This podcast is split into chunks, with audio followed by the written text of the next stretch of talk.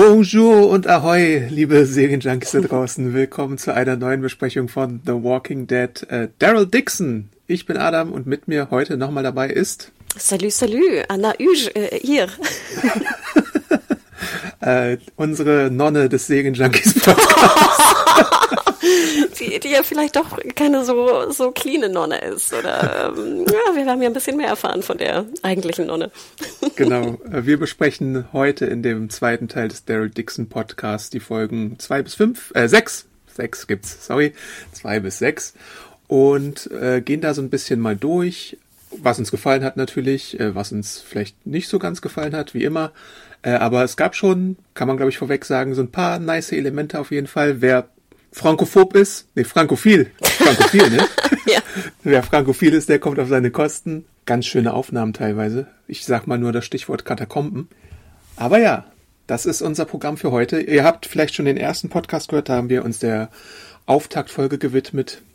Und das Ganze könnt ihr natürlich jetzt auch bei Magenta TV in Deutschland anschauen. Genau, da würde ich noch einmal kurz den Sponsor-Hinweis geben. Die folgende Episode wird euch von Magenta TV präsentiert. Nur bei Magenta TV könnt ihr seit dem 8. Dezember die erste Staffel mit sechs Episoden des Spin-offs The Walking Dead Daryl Dixon sehen. Vielen Dank. Tja, Adam, ich gebe dir absolut recht. Also ich muss sagen, mein schönstes Erlebnis war der Mont Saint-Michel. Also ich habe schon gegoogelt, wo der genau ist. Das ist diese krasse The Nest oder das Dorf, was in der letzten Folge vorkommt. Und ich finde, es sah fast aus wie so ein Game of Thrones Burg. Ja, oder so äh, Game of Thrones. Ich hatte, ich, das waren super schöne Bilder in der sechsten Folge. So, äh, das ist jetzt nicht ganz der passende Vergleich, aber so Fort Boyard, was du dich erinnerst. Stimmt, ich War ja auch mich. so ein abgeschiedener Ort irgendwie mit so einer Insel und sowas in dieser Game Show damals. Aber da hat man sich schon deutlich Mühe gegeben, da ein paar schöne Bilder einzufangen, so Landschaftsaufnahmen natürlich auch wieder. Und die Katakomben machen auch immer irgendwie, finde ich zumindest, visuell was her. Die habe ich auch schon jetzt angedeutet als einen der Handlungsorte, den wir jetzt in den weiteren Folgen sehen werden. Obwohl ich so ein bisschen schmunzeln musste, das auch so sehr klischeehaft, dann so Père Lachaise mit dem Grab von Jim Morrison, der Eiffelturm, die Katakomben. Also ich fand, es war schön und nice, aber bei, bei Jim Morrison dachte ich so, musste das jetzt dann noch mit rein? das war auch ein bisschen mein Gedanke, aber ich dachte mir so, ja, wenn du es schon hast, dann kannst du es vielleicht auch mal benutzen und da vor Ort drehen oder on Location oder es gut nachbauen, je nachdem. Aber klar, gehört irgendwie dazu. Wenn du jetzt Walking Dead Germany machen würdest oder Berlin, würdest du wahrscheinlich weiß nicht, Brandenburger Tor abgrasen, Siegessäule, Oberbaumbrücke. Oberbaumbrücke, genau, äh, Fernsehturm.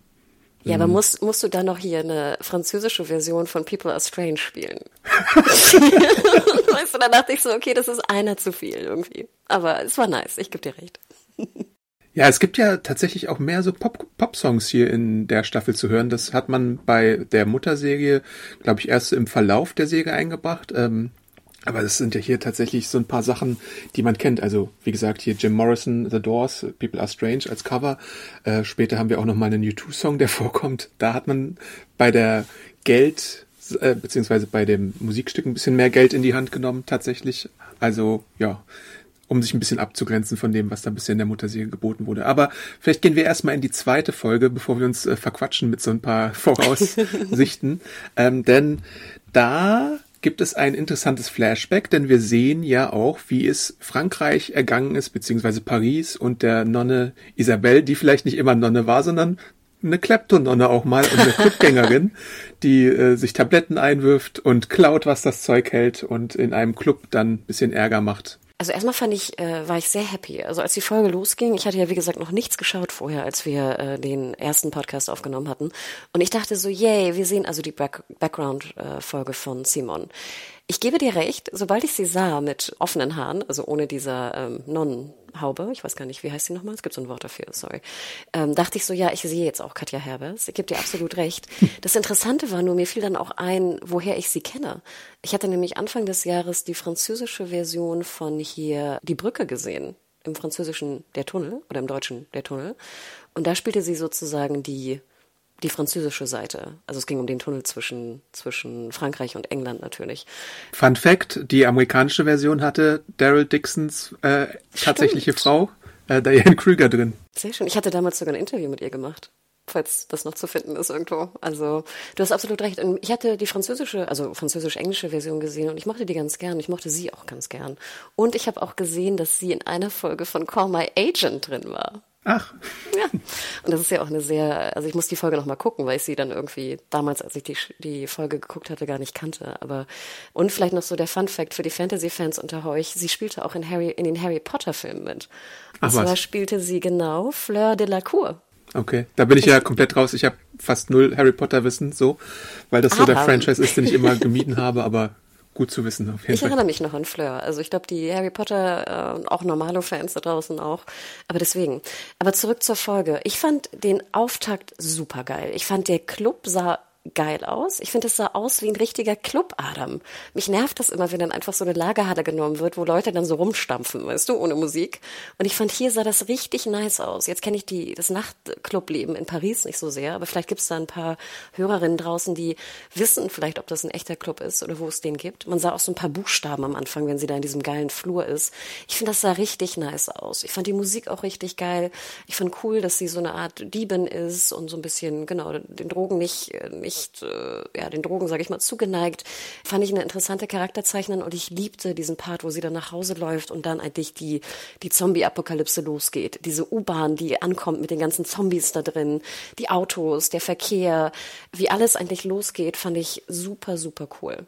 Also ich fand es einen wahnsinnig geilen Auftakt. Stimme ich zu. Ich finde es meistens interessant, wenn man dann mal, das ist wie bei Superhelden Origins, dass du äh, Kräfte auslotest, wenn du das bei äh, Survival Horror Serien machst oder Stoffen und dann zeigst, wie die Kacke da zum ersten Mal am Dampfen ist. Das hat man jetzt auch schon in diversen Walking Dead Formaten gesehen, dann Fear the Walking Dead und äh, auch The Walking Dead, äh, wie heißt es, Tales of the Walking Dead, da gibt es ja dann Anthology-Format, wo du dann halt sechs Folgen lang irgendwie so ein bisschen auch so äh, frische Perspektiven siehst. Das, das gefällt mir immer ganz gut. Daran kann ich mich dann fast schon nicht satt sehen.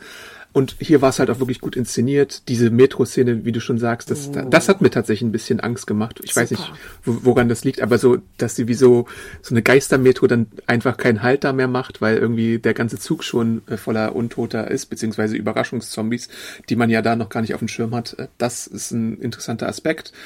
War auch der beste Teil der Folge mit Abstand, würde ich fast sagen. Der, der Rest ist natürlich auch ganz okay, aber das ist dann nochmal so ein unerwartetes Highlight vielleicht für mich gewesen. Ich muss sagen, dass mir auch die Folge insgesamt ganz gut, gefallen hat, denn die zweite war ja die, wo dann äh, Daryl mit seiner äh, Crew, also der anderen Nonne, Simon und äh, Laurent, mit Asterix dem Pferd, ne? Heißt sie nicht Sylvie? Nur mal so als Frage. Die andere Nonne? Ja. Oh, kann gut sein. Nennen wir sie Sylvie, sorry. Wie sie da auf dieses äh, Internat treffen oder diese Schule. Und ich fand, das war irgendwie ganz nice, weil das war so eine abgeschlossene Part und ich finde immer interessant zu sehen, wie das so funktioniert und dann, weißt du, mit dem radfahrenden Fernseh, also dem, mit dem radbetriebenen Fernseher und Morg vom Org. Mir hat das irgendwie wahnsinnig gut gefallen. Und klar, dann hattest du nachher so einen Showdown da mit dem Dude in der, in der Burg und so, okay, mir ein bisschen wurscht. Aber ich fand, das war so eine schöne Einzelepisode. Wir hatten einen Background mit einem krassen Auftakt. Wir hatten eine abgeschlossene Folge, was passiert unterwegs. Und dann ging's weiter. Und ich dachte ehrlich gesagt, Adam, wir sehen jetzt noch zwei, drei Folgen den Weg nach Paris. Und mich hat das komplett geschockt, dass wir dann schon in Folge drei in Paris sind. Ja, dass dass diese Morg von Org Sache, das habe ich glaube ich im äh, Podcast im ersten schon angedeutet. Da biegt man sich so ein bisschen zurecht, dass auch jüngere Leute dann Englisch sprechen können, wenn sie dann sowas äh, sehen können. Aber insgesamt finde ich ja auch äh, interessant so in, im Verlauf der Folgen, wir sehen ja öfter mal so Festungen oder sowas. Das ist ja eine Sache, die es in den USA gar nicht so gibt, aber in Europa dann wahrscheinlich öfter mal. Wenn du jetzt nach England gehen würdest, hättest du es vielleicht auch so oder in Schottland oder sowas, ne? In Deswegen Deutschland das als, auch. als äh, Refugium finde ich schon mal eine gute Idee und das hatten wir jetzt auch bei dieser, wie, wie, wie kann man sie nennen, Gasmaskengang, die ja dann auch auftaucht am Anfang und dann äh, so die Kinder da versorgt. Und ich muss auch auf jeden Fall in der zweiten Episode eine Sache noch etwas loswerden, denn Daryl kriegt ja dann äh, zu essen und da wird Suppe gegessen und er darf ein Gebet sagen und es kommt zu einer Abwandlung von dem Good Soup Meme. Und das finde ich gut, dass man nicht nur Adam Driver benutzen kann für dieses Meme, sondern jetzt auch, wenn sich irgendwer die Mühe macht, den guten Norman Reedus, der sagt, Good Soup. Ich fand sowieso ganz nice hier, Father Daryl und so. Ich finde sowieso, dass der Humor ganz gut gesessen hat in Daryl Dixon jetzt in, den Sta in der Staffel. Also ich habe wirklich ein paar Mal laut geschmunzelt. Ja.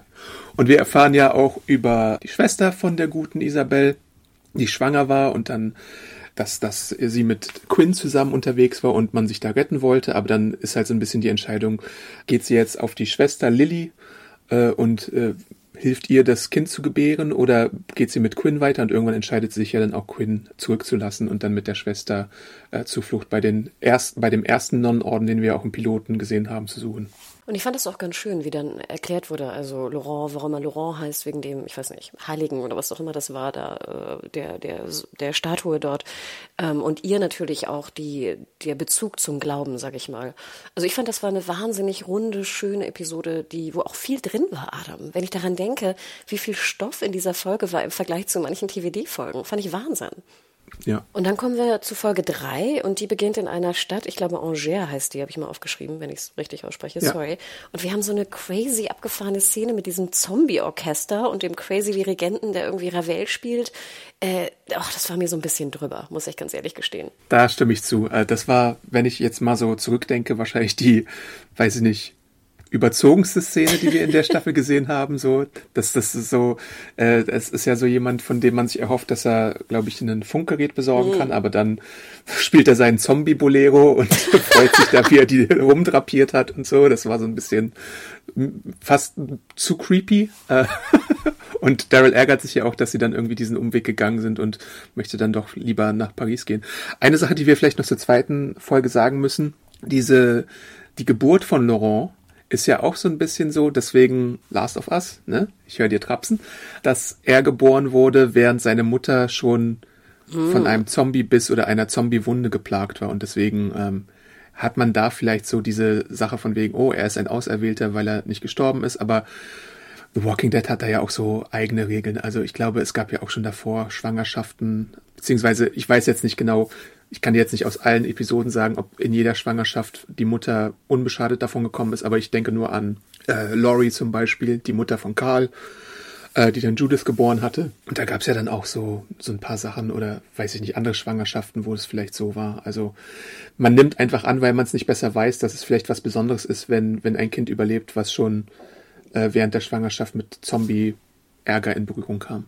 Ja, man fragt sich natürlich, gibt es eine Art von Immunität eventuell? Ne? Genau. Spannend. Ja, und ich fand auch ganz cool, dass wir jetzt also in Paris, wir kommen nach Paris, wir kommen hier zu den, ähm, also wie gesagt, wir laufen über Père Lachaise und Jim Morrison und Co. Wir sehen jetzt die, die, die neue Gruppe, die wir, auf die wir da treffen. Finde ich auch immer ganz nice, dass äh, im Unterschied zu Walking Dead immer so explizit genannt wird, wie viele Leute wir sind.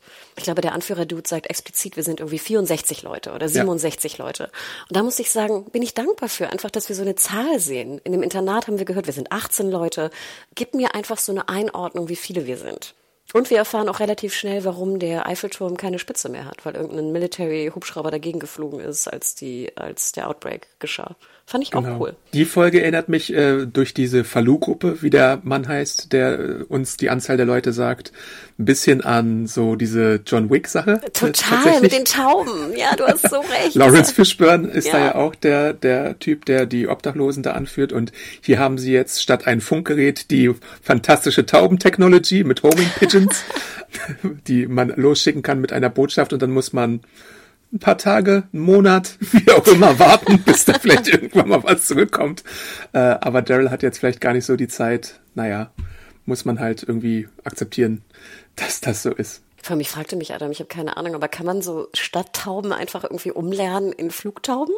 Stimmt, weiß ich nicht. mit viel Liebe und mit alten Männern, die sich äh, um die kümmern, geht alles in Movie Magic. Aber das fand ich schon eigentlich ziemlich nice. Und dann sehen wir ja auch relativ schnell den, den Club und ich dachte mir eigentlich schon, dass Quinn da in dem Club sein musste. Also überrascht war ich jetzt, sage ich mal, nicht. Du? Ich hatte es nicht ganz so auf dem Schirm, aber ich fand es dann nur folgerichtig, dass da eine Verbindung wieder aufgebaut wird und wir Quinn als Person wiedersehen, der ja dann auch für den Rest der Staffel eine relativ große Rolle spielt, weil es da auch noch eine Offenbarung gibt. Äh, die, die hätte ich jetzt vielleicht nicht unbedingt auf dem Schirm gehabt, aber naja, okay. Genau, du sprichst davon, dass er eigentlich der, der Vater von Laurent ist, wo ich auch dachte, so, war die Schwester nicht eher so 16 oder sowas? Ja, weiß ich, der kann halt einfach eine Affäre gehabt haben, ne? Das war ja so ein, so ein Typ, der ist, wird ja schon eingeführt, so als ein bisschen, ich bin nur auf mich bedacht, beziehungsweise, ja, vielleicht die Freundin nehme ich noch mit, aber eigentlich bin ich ziemlich selbstsüchtig und so. Also nee, aber es war ja die Schwester, Adam, weißt du? Also ich kann schon, ich glaube so, dass das natürlich gezeichnet werden sollte und er, er will ja auch noch so Abbitte leisten fast am Ende.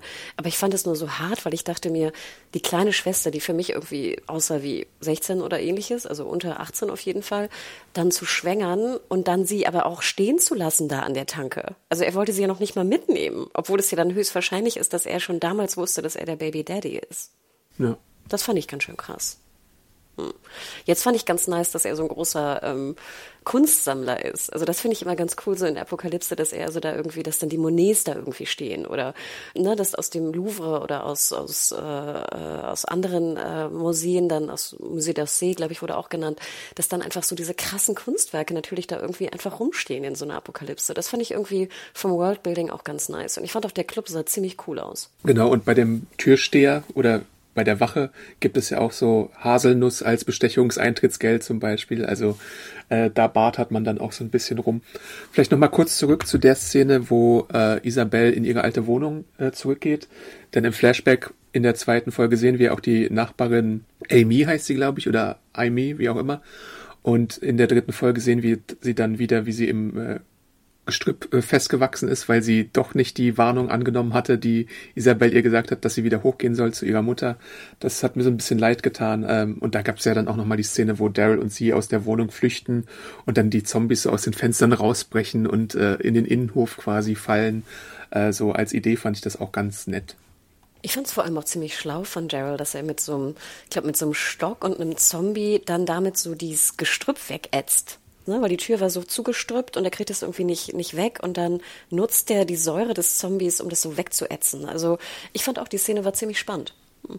Und der, der Sinn der Sache war ja auch, dass man ein bisschen Material mitbringt aus der Wohnung, also in Form von Tabletten, Drogen, was auch immer, geklauten Uhren, Uhren um einen Deal herauszuschlagen mit Quinn. Also das fand ich schon ganz cool. Vielleicht noch ein kurzer Hinweis auch, das hatte ich irgendwann äh, im Laufe der Produktion auch gelesen, dass wohl Norman Reedus ein sehr großer Drag Race Fan ist und dass er die Gewinnerin von der ersten Staffel Drag Race äh, Frankreich ähm, in einer Rolle gecastet hat oder casten wollte und sie dann halt zugesagt hat, Paloma heißt sie und wir sehen sie ja auch in den Szenen im Club. Und das finde ich irgendwie auch ganz ganz sympathisch von Norman Reedus, dass er irgendwie anscheinend, wenn er da in Frankreich irgendwie ist, äh, Drag Race schaut und irgendwie denkt so, ach wie cool, ähm, ich hätte gern Paloma auch mit in der Serie.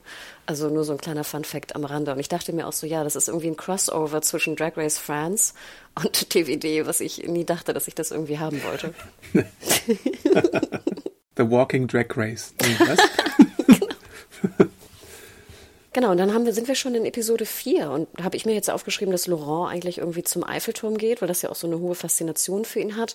Ich finde, die Effekte sahen ganz cool aus. Ich fand auch nice, wie der Eiffelturm so ein bisschen so knatschte und rauschte. Also finde ich schon irgendwie ganz cool. Was mich dann natürlich wieder so ein bisschen äh, negativ nervte, war, dass irgendwie da dann jetzt irgendwie, ich weiß nicht, 500, Tausende von Zombies rum, rumlaufen, die dann irgendwie da durchbrechen durch die, durch die ähm, Balustraden und Daryl irgendwie gefühlt, ich weiß nicht, 100 Zombies mit seiner, mit seinem Morgenstern da irgendwie wegschnetzelt. Und dann Laurent wieder entführt wird. Also ich dachte mir so, ach, da fing es schon an, mich so ein bisschen zu nerven, dass wir immer diesem Kind hinterherjagen. Ja, dass er allein zum Eiffelturm äh, rennt, hat mich auch ein bisschen genervt, äh, aber ich glaube, es war einfach nötig, um es so zu konstruieren. Es ist natürlich so, äh, man soll wahrscheinlich denken, dass die da Monate oder Jahre lang eingesperrt waren in dieser Eiffelturmbasis und jetzt genau, wo ein Mensch dahin kommt, dann brechen sie durch. ist auch wieder so ein Classic Walking Dead Moment. Äh, so, das, das muss man, glaube ich, schlucken einfach. Und dann versteckt sich Laurent ja auch so ein bisschen unter Wellblech bei dieser einen Szene und wird dann von dem einen äh, Typen weggebracht.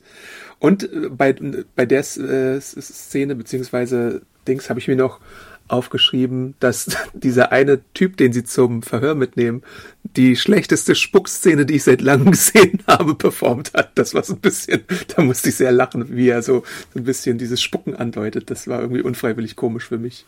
Ich fand krass, wie viel Spucke er gesammelt hatte. Also für mich sah das aus, als ob er so einen riesen Ballen Spucke da irgendwie sammelt, aber den dann auf den Boden spuckt, korrekt? Ja, ja.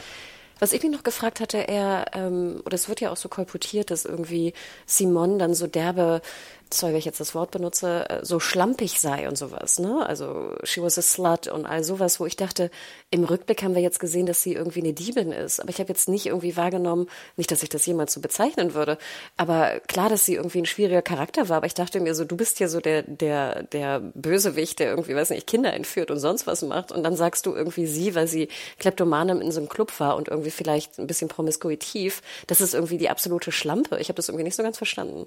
Du meinst jetzt Isabel, die Nonne, ne? Ach ja, was habe ich gesagt? Simone, ne? Simone, nee, Isabel, ja. verzeih. Ja.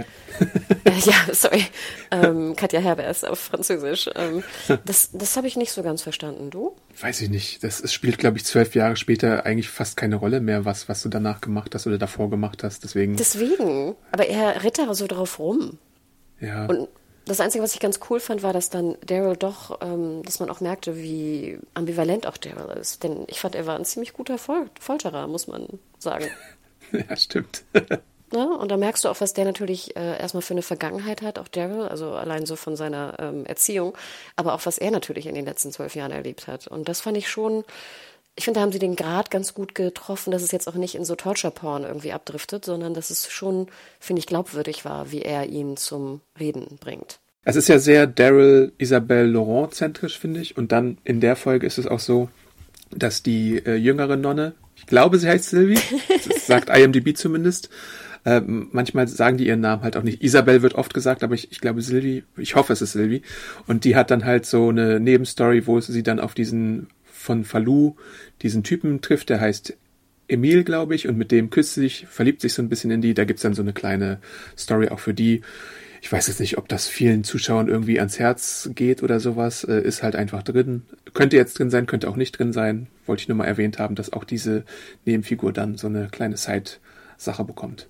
Ich hatte das Gefühl, dass man das irgendwie reinbringen wollte, um so ein bisschen Liebe da reinzubringen, weil ja, wie gesagt, Daryl ja immer so ein bisschen asexuell wirkt.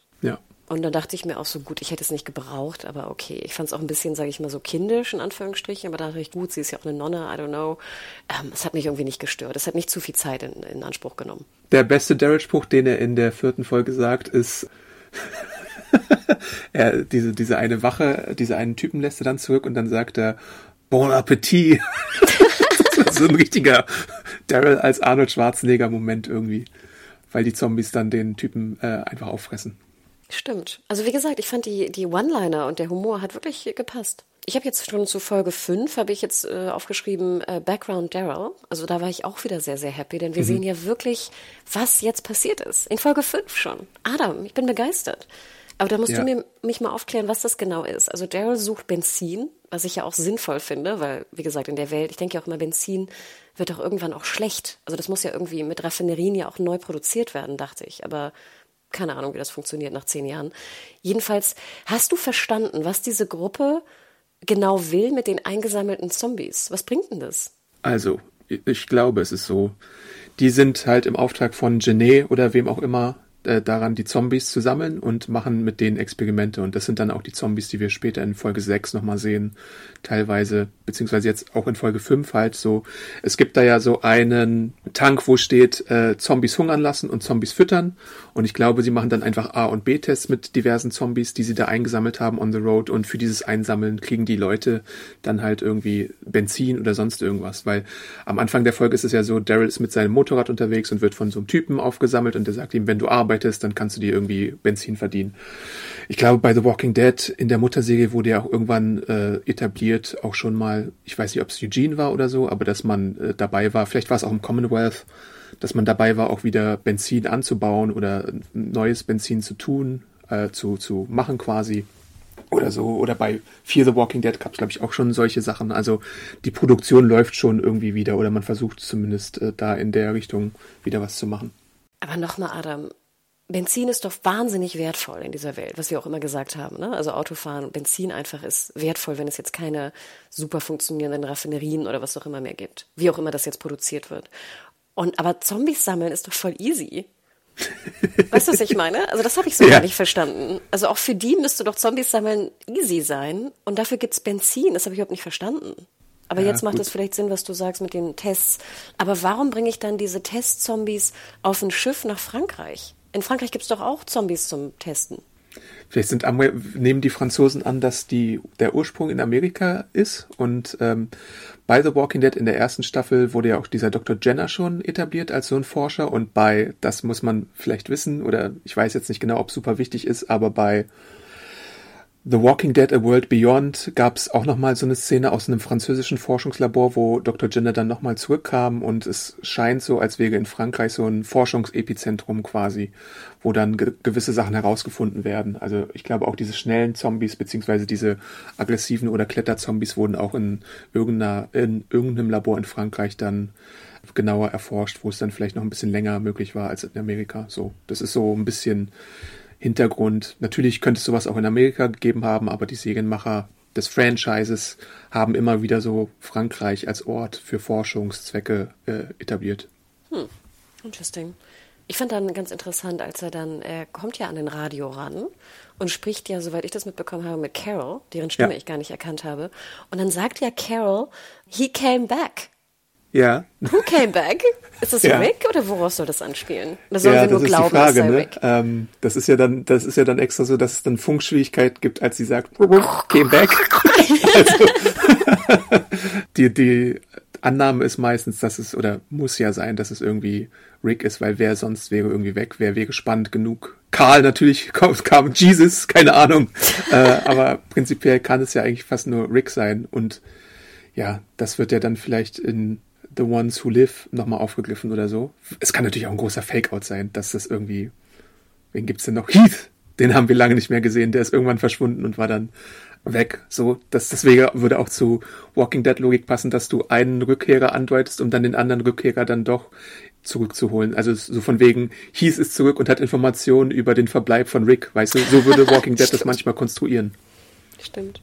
Aber habe ich das dann richtig verstanden? Dann prügelt sich ja ähm, Daryl mit dem einen komischen Redneck, weil dieser eine Typ natürlich getötet wurde, der, der junge, jüngere Mann da. Und deswegen wird er dann verschleppt auf dem Boot? Ja. Aber was sind denn jetzt die falschen Entscheidungen, die er gefällt hat? Naja, wahrscheinlich diese Prügelei oder so. Dass er, er wollte sich ja erstmal nicht auf die Partnerschaft mit diesem jungen Typen einlassen, weil er weiß, äh, wenn er das macht, dann heizt er sich vielleicht wieder Ärger auf und ich glaube, das ist so eine dieser falschen Entscheidungen und dann wusste er ja nicht, dass das die Konsequenz hat, dass er dann auf irgendein so Boot nach Europa äh, verschifft wird, ja. Verschifft wird, ja. Aber das fand ich, fand ich ein bisschen schade. Also ich hätte mir, ich finde, da hätte man noch ein bisschen eine interessantere Backstory bringen können, warum er jetzt Da würde ich dir zustimmen, ja. Also das ist so ein bisschen, bisschen, man hat so es ist ja immer so bei so, so, solchen Backstories, auch so bei Marvel-Produktionen oder so. Man hat gewisse Erwartungen und dann kriegst du so eine äh, Sache vorgesetzt und dann denkst du dir, ja, okay, das, das ist halt eine Story. Aber es ist jetzt nicht irgendwie so die Story, die das, die die offenen Rätsel zusammenbringt oder die so Spekulationen erfüllt. Und in, in der Hinsicht hat die Backstory da vielleicht nicht ganz so abgeliefert, wie man sich es gewünscht hätte. Ja, es war so ein bisschen simpel, fand ich. Also ich fand ja. gerade, genau, wie kommst du auf so ein Schiff? Was ist das für ein Schiff? Was transportieren die? Gut, dann kommt die, die Meuterei, ne? Und er springt rüber, weil er gegen diesen, diesen Agro-Zombie da nicht kämpfen kann mit dem, mit dem Boot, was noch runtergelassen wurde. Das fand ich ziemlich spannend, muss ich ganz ehrlich gestehen. Auch gut umgesetzt, fand ich, auf dem Boot. Das sah gut aus.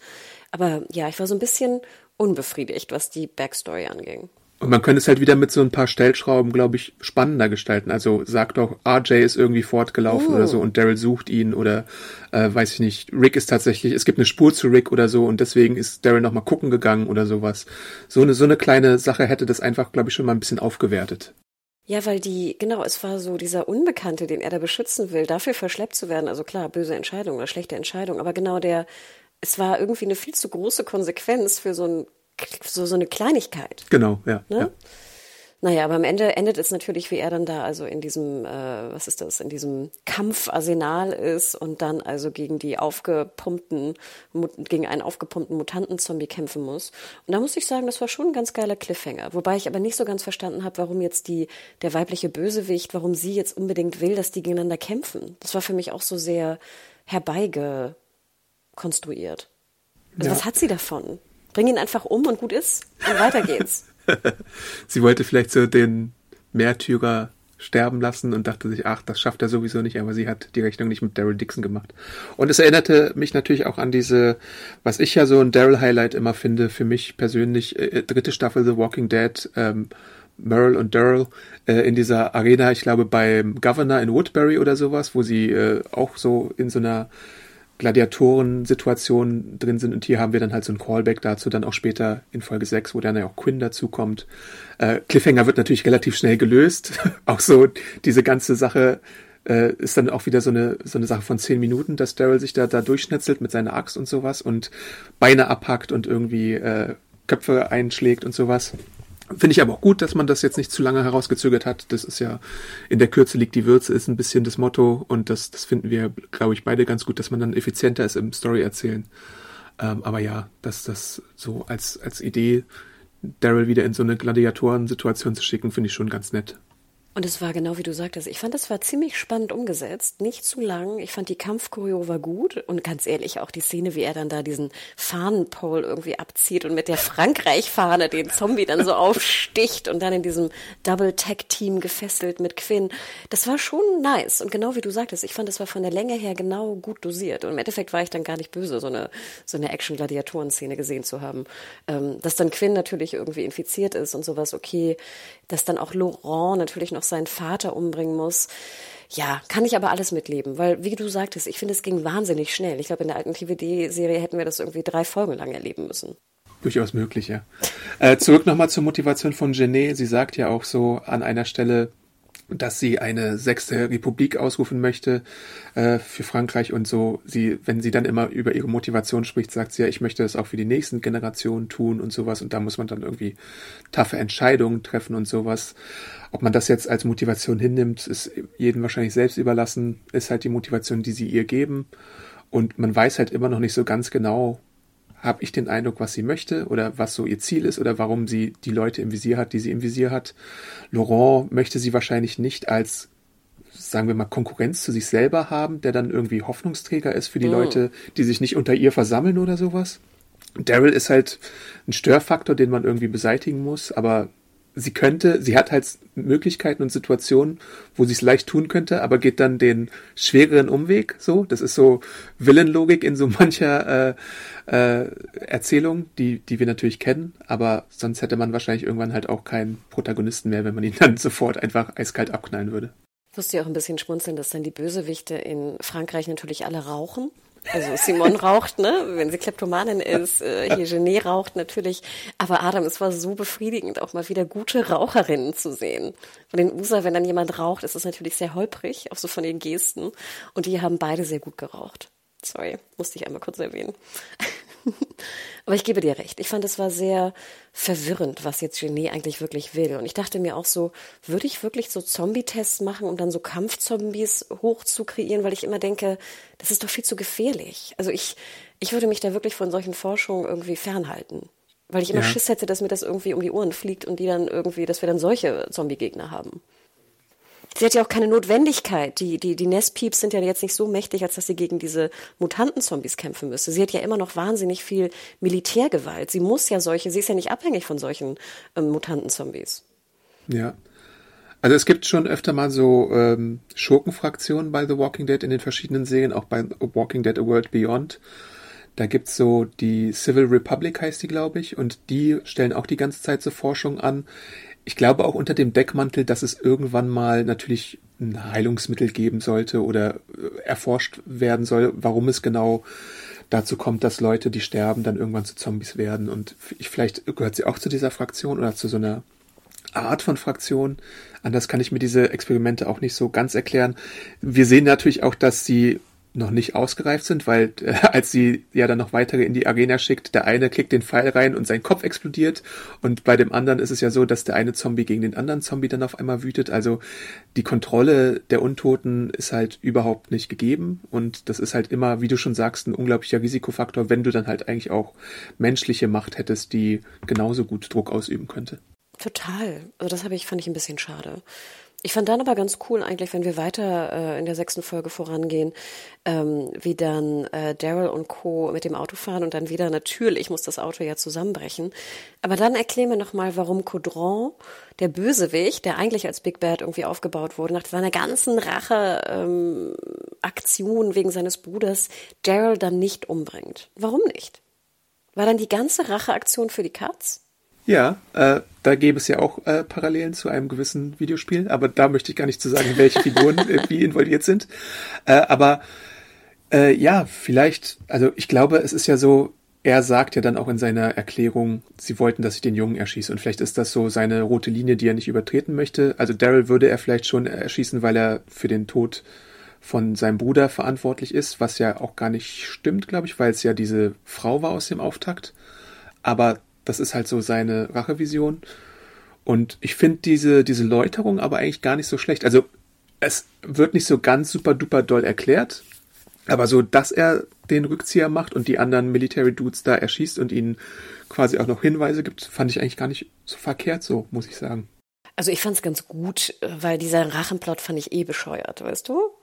Aber irgendwie, ich finde, es ist dann immer so, die ganze, und gut, sie wurde nicht zu lange irgendwie ausge, ausgebreitet, aber im Endeffekt denke ich immer so, das ganze Ding war dann so für, für die, also umsonst, die Zeit, die wir damit verbracht haben. Ähm, Buh, ich weiß nicht. Also im Endeffekt finde ich es fast ein bisschen schade, weil ich finde, nachher spielte er ganz schön gut, Coudron, auch wenn er dann auf Genet wieder äh, stößt. Ähm, ich hätte fast dann gern ein bisschen mehr gesehen von ihm. Vielleicht sehen wir es ja auch. Aber ja, fand ich ein bisschen schade. Und dann war ich doch ganz dankbar, dass sie dann ziemlich schnell zu dem Nest kommen. Und wie gesagt, das ist halt diese krasse, was ist das, diese krasse Kathedrale da auf dieser, dieser Insel, die irgendwie dann, ich habe, wenn ich es richtig verstanden habe, das ist doch dann immer, wenn Flut ist, wird sie sozusagen, wird es drumherum überschwemmt und wenn Ebbe ist, kannst du hinlaufen, ne? Ist das so? Ja, kann sein, ja. Und dass da dann halt wieder so, so Widerstandskämpfer sind und dann war so heile Welt, ne? Laurent irgendwie hat irgendwie äh, andere Kinder, mit denen er spielen kann. Es wird Fußball gespielt. Dann dachte ich so, okay, haben wir so eine Annäherung zwischen Daryl und äh, Simone in dieser einen Szene, wo ihre Wunden Isabel. So. Ach fuck! Isabel gesäubert werden. Aber wie gesagt, also ich fand, da, da spürt man ziemlich wenig, sorry. Also da ist immer wenig Anziehung, finde ich, vorhanden. Und dann erfahren wir natürlich, dass Daryl also äh, sein Schiff kriegen muss und ähm, er läuft los durch die Normandie. Genau. Wie hat dir das gefallen? Hm. Das hat mich halt so überrascht, dass man in der letzten Folge dann noch dieses Fass auf, aufmacht mit dem D-Day und so Wild, der Backstory ja. von Daryls Großvater, der dann äh, direkt beim Sturm da getötet wurde und äh, dass, dass er dann auch noch tatsächlich am Ende über den Friedhof läuft. Zum Glück hat er ihn jetzt nicht beim ersten Gucken äh, gefunden, sondern musste ja. da erstmal ein bisschen rumirren. Das fand ich ja gut, dass man daran gedacht hat, dass es nicht so ein super duper Zufall ist. Ja, aber ich fand so als emotionale Komponente auch gar nicht so verkehrt, dass man das dann, dann noch reingemacht hat. Das hat mich nur überrascht, dass man das, das Ding jetzt noch so zufällig aus dem Hut zieht.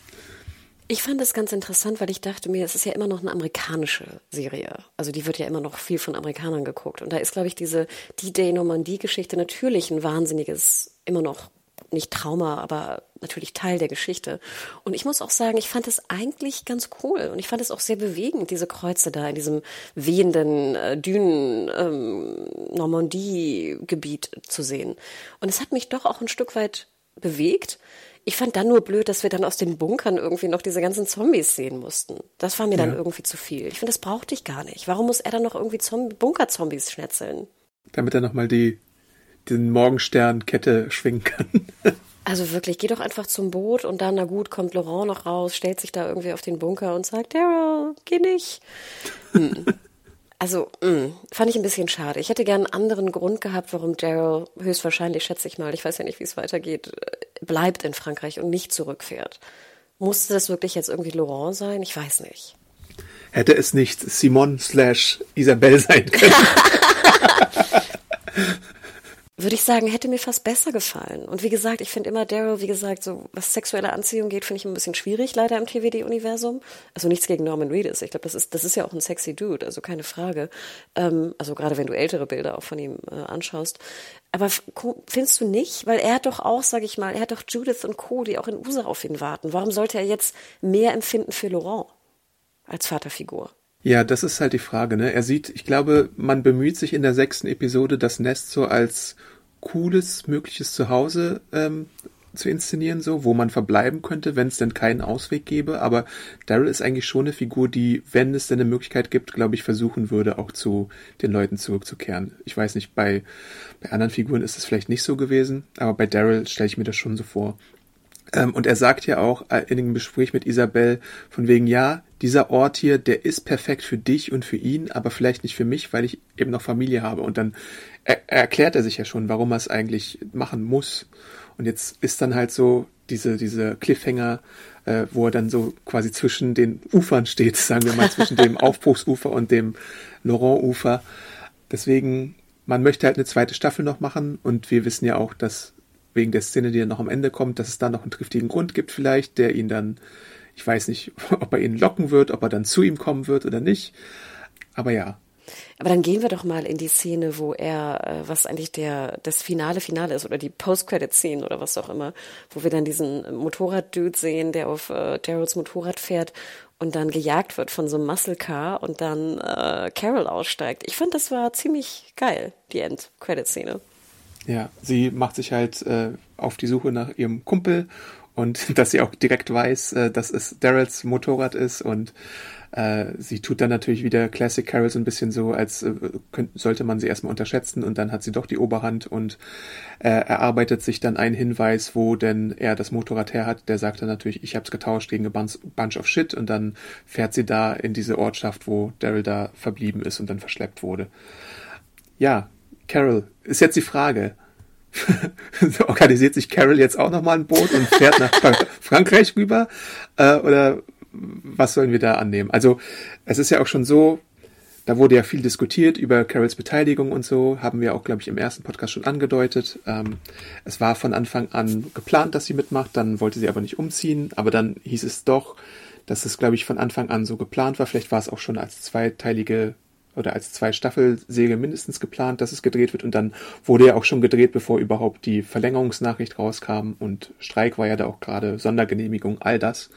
Und jetzt haben sie dann halt auch schon offenbart, kurz nach dem Finale, dass die zweite Staffel von The Walking Dead Daryl Dixon The Book of Carol heißen wird. Also kann man schon durchaus davon ausgehen, dass es entweder eine sehr Carol-zentrische Staffel wird und vielleicht einfach ihre Perspektive auf der Suche nach Daryl gezeigt wird oder irgendwie sowas in der Richtung oder vielleicht eine Mischung. Könnte man ja auch jetzt bei dem Pacing, was wir jetzt gesehen haben, äh, erwarten, dass es beides gibt, dass wir Daryls weitere Abenteuer sehen, aber gleichzeitig auch wie äh, Carol versucht, ihn zu finden. Ich finde es ganz nice, wenn Carol auch nach Frankreich fahren würde, wobei es natürlich crazy ist. Ich meine, du kommst dann in Frankreich an und suchst irgendwie, ne, die gut, den Amerikaner suchst du dann irgendwie. Aber ich fände das irgendwie ganz cool. Also das würde ich mir wünschen, denn ich will jetzt eigentlich nicht jetzt Carol noch irgendwie, ich weiß nicht, folgenlang in USA rumirren sehen, obwohl das ganz cool war, aber ich würde wollen, dass sie nach Frankreich kommt und dann vielleicht ihn auch überzeugt, dass er zurückkommen muss. Ja. Und ich fände es auch ganz interessant, wie Carol jetzt so auf so Franzosen wirkt. Das ist so Keks Carol und so. Um, look at the Vielleicht hatte sie ja mal irgendwie so einen Volksschulenkurs Französisch hm. und hat tatsächlich so unbekannte Französisch-Skills. Das wäre ja auch irgendwie ganz witzig.